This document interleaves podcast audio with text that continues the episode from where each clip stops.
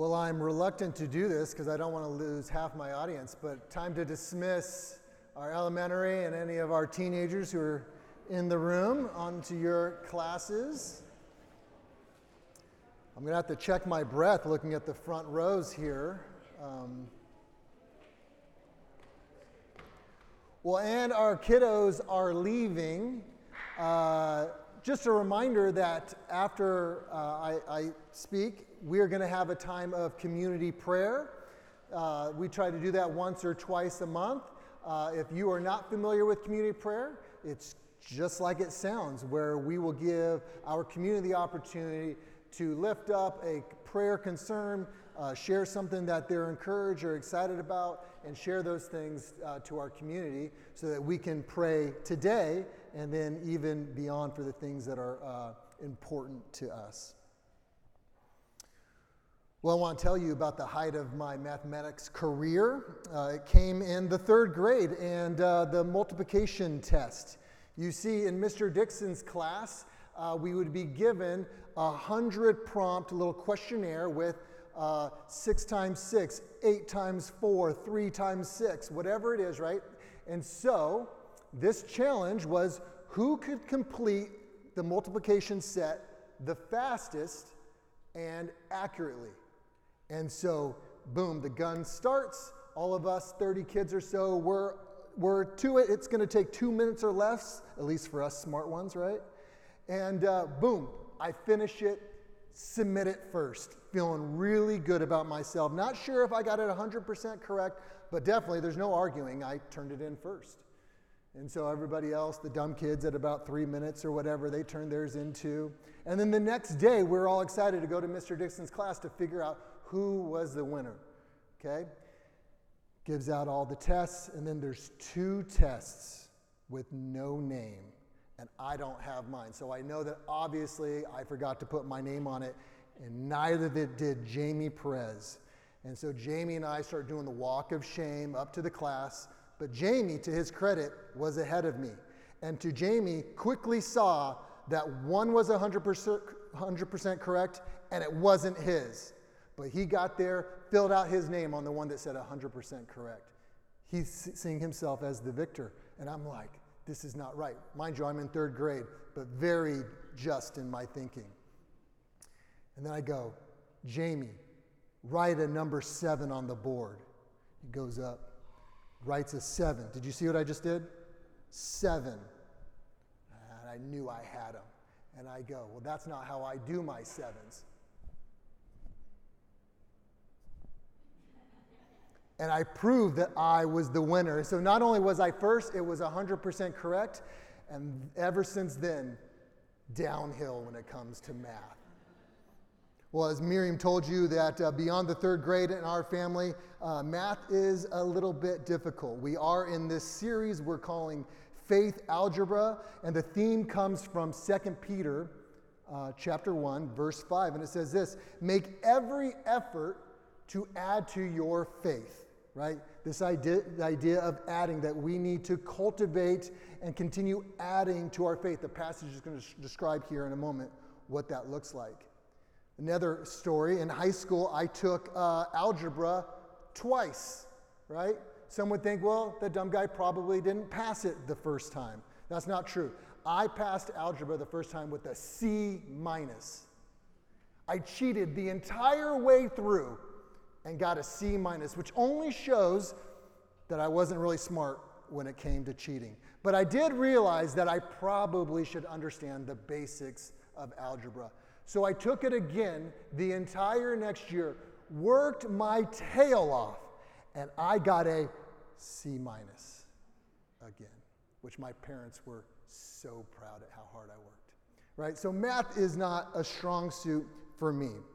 Back to this verse about adding to our faith. It says this make every effort to add to your faith. And I want to point out that first part of the passage make every effort to add to your faith. Because I think what's going on here is the writer, the, the Apostle Peter, is saying, hey, this is really important what I'm getting ready to tell you, possibly even life changing. So you may want to pay attention to what I'm getting ready to tell you. I got some good stuff for you.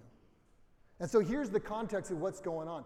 This is the Apostle Peter coming to the end of his life. It's about 30 to 40 years since Jesus was on the scene.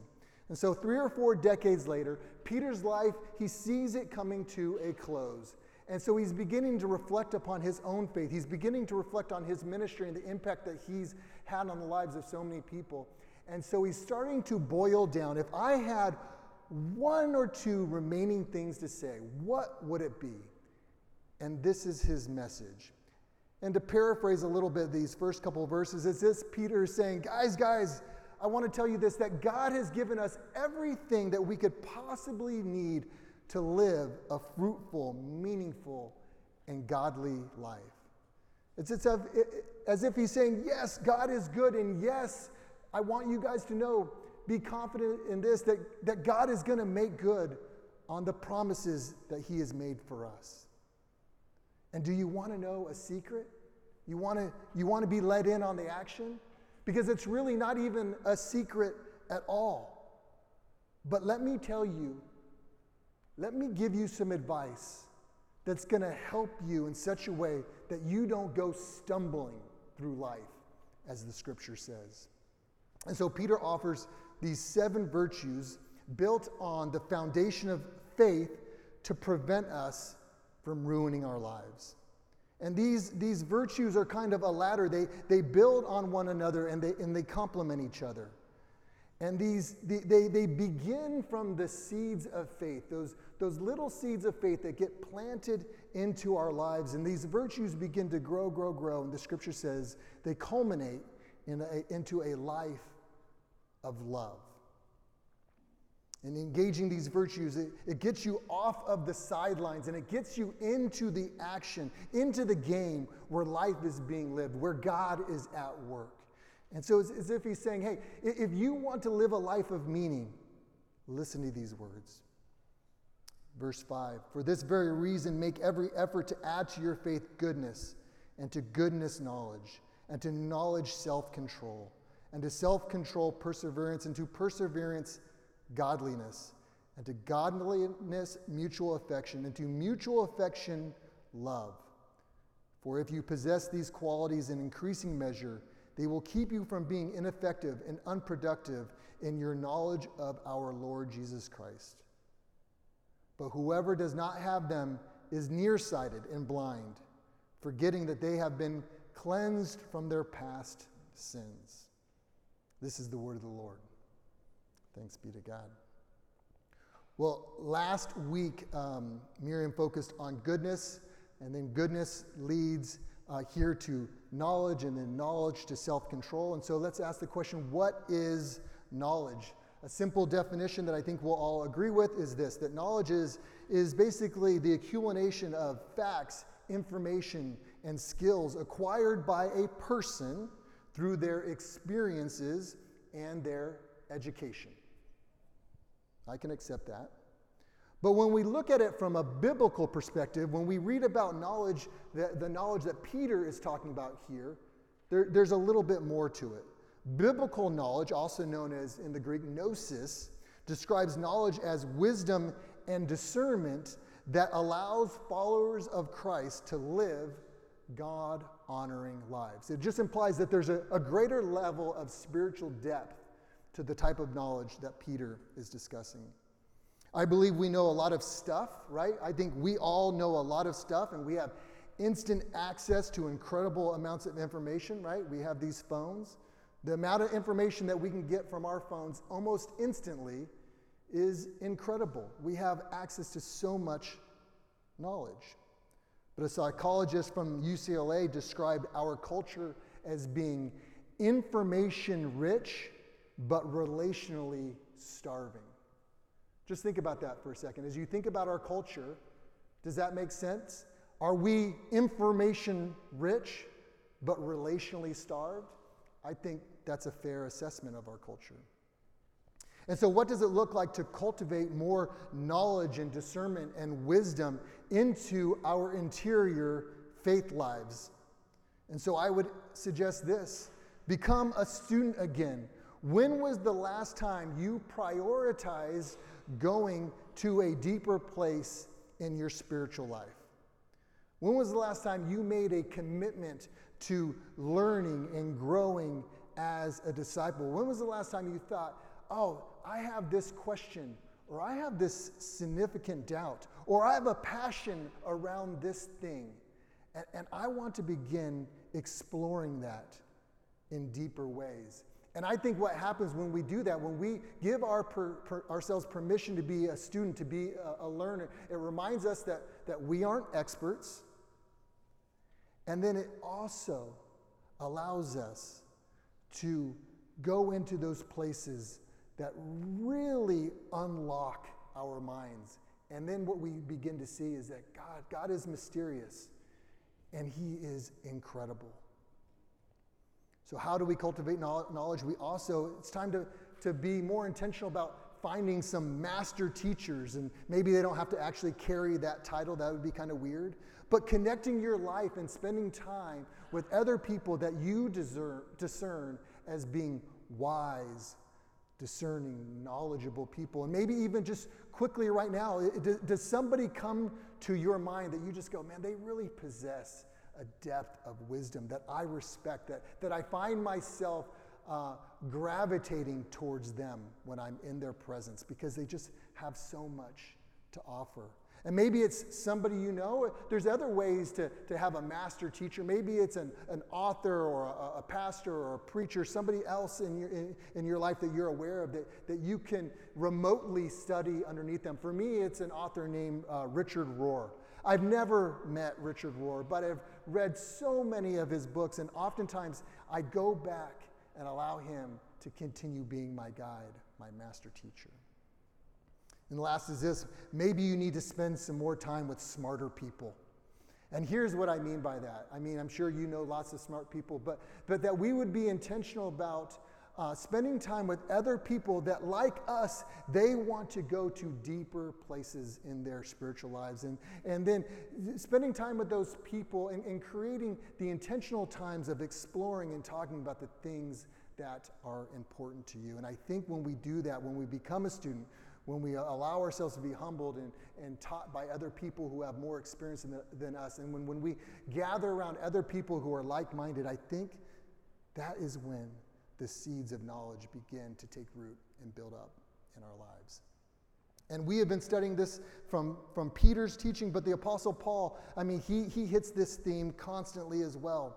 In Ephesians 5, he says this Be very careful then how you live, not as unwise, but as wise, making the most of every opportunity, because the days are evil. Therefore, do not be foolish, but understand what the Lord's will is. And then in Philippians, Paul says, And this is my prayer that your love may abound more and more in knowledge and depth of insight, so that you may be able to discern what is best and may be pure and blameless for the day of Christ, filled with the fruit of righteousness that comes through Jesus Christ, to the glory and praise of God.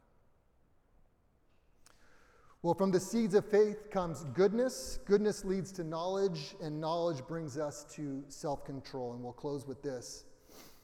Are you familiar, I'm sure many of you are, with the famous marshmallow test? This is one of my favorite studies, and it was first brought to my attention by uh, Maisie Robinson. I know many of you know Maisie. She's a, a, therapist in the Atlanta area, also one of the primary drivers of Cultivate uh, ministry to predominantly women in kind of the North Atlanta area. She referenced this um, years ago. And in the marshmallow test, young children are given one marshmallow, it's typically put in front of them just a little bit out of their grasp, and they're told that if they are able to wait uh, a certain amount of time while they're alone, they don't know that they're being filmed, there's a little camera, that if they wait for a certain amount of time by themselves, that they will re- be rewarded with an additional marshmallow. And so, if you watch these videos, you can see these kids, and uh, as time grows on, it just becomes unpalatable. And, and, and sometimes the kid will take the, you know, lick the marshmallow, take a little nibble out of it, put it back, eat it entirely. And then you'll have some kids who they have enough, enough self control where they will wait, and then they'll be rewarded with the additional uh, marshmallow. Uh, the real reason why this test is famous, beyond just the kind of cute videos uh, that it produces, is that it, it shows the ability to wait for delayed gratification in order to receive a bigger reward. And it, this is, has been associated with uh, a, a, range, a range of, possi- of uh, positive outcomes, like uh, uh the ability to handle stressful situations better. From a biblical perspective, uh, self control, it's a little bit more involved. Uh, from a biblical perspective, self control is considered mastery over our sinful human desires in every aspect of life. And I don't know about you, but that seems like a pretty uh, high bar for us to, to get to. I do think it is incredibly important to understand that we have two very different types of self control available to us, and I want to describe them. There is a, a human fueled self control, which is a combination of our discipline and our willpower. Uh, and I think we all agree and see the value of being disciplined and, and having willpower to the best of our ability. But if you are like me, you constantly fail, that you have good intentions and you may be able to be disciplined and, and summon some willpower for a duration of time, but oftentimes you fail. Peter knows this too. And from his own personal experience, he knows that no matter how disciplined how strong minded and committed we are, he knows that we are often going to fail and we are always going to need help. And so he reminds us that our self control can be supercharged by calling upon the power of the Holy Spirit who dwells within us. And so we must tap into God's Spirit for the support and desire that we have for our lives, this supercharged self control. And again, quoting the Apostle Paul, he says, But the fruit of the Spirit is love, joy, peace, forbearance, kindness, goodness, faithfulness, gentleness, and self control. Against such things, there is no law. It's as if he is saying, if you possess these virtues, including Holy Spirit fueled self control, then that is all you are going to need in this life. And that's what we acknowledge when we come to the table of grace as you see it set here before us, when we come to receive the bread and the cup of life. Communion is our way of acknowledging before God and, and before our community of faith that often we are unwise people and we don't seek after knowledge. We are often people who are living out of control, not self controlled. Communion is our confession of faith expressing that we cannot do life on our own, simply with our own capabilities and abilities. We are not smart enough on our own. We are not disciplined enough on our own. We do not possess enough willpower to prevent us from failure. And so we come to the communion table set before us. It, it, it, makes things right, it orders our lives, and it becomes the foundation by which we can claim the supercharged power of the Holy Spirit active in our lives. And so, in a moment after we sing a song, we share our prayer requests, we're going to come to the table of grace. And so, I encourage you to do so in a spirit of reflection, seeking the divine knowledge of God, and a willingness to embrace the Spirit of God who resides in each and every one of us to claim that power, to live fully charged lives so that we can be made into the image of Christ. Would you pray with me? Holy Spirit, we give you thanks for the table before us. Lord, we thank you for um, the wisdom that we find in Scripture. Father, we confess that we are, we are trying really hard, that we love you. Uh, but Lord, our lives are complicated. Often we fail. Lord, we want to know you deeply. We want our lives to be changed and molded by our understanding of you. Lord, we want our lives to be in right relationship with you. We want to um, uh, live lives separate from sin. Lord, we want to live lives that glorify you. Would we be willing to, with bravery and courage, uh, uh follow after you? knowing that you have good things for us in store. We pray this in Christ's name.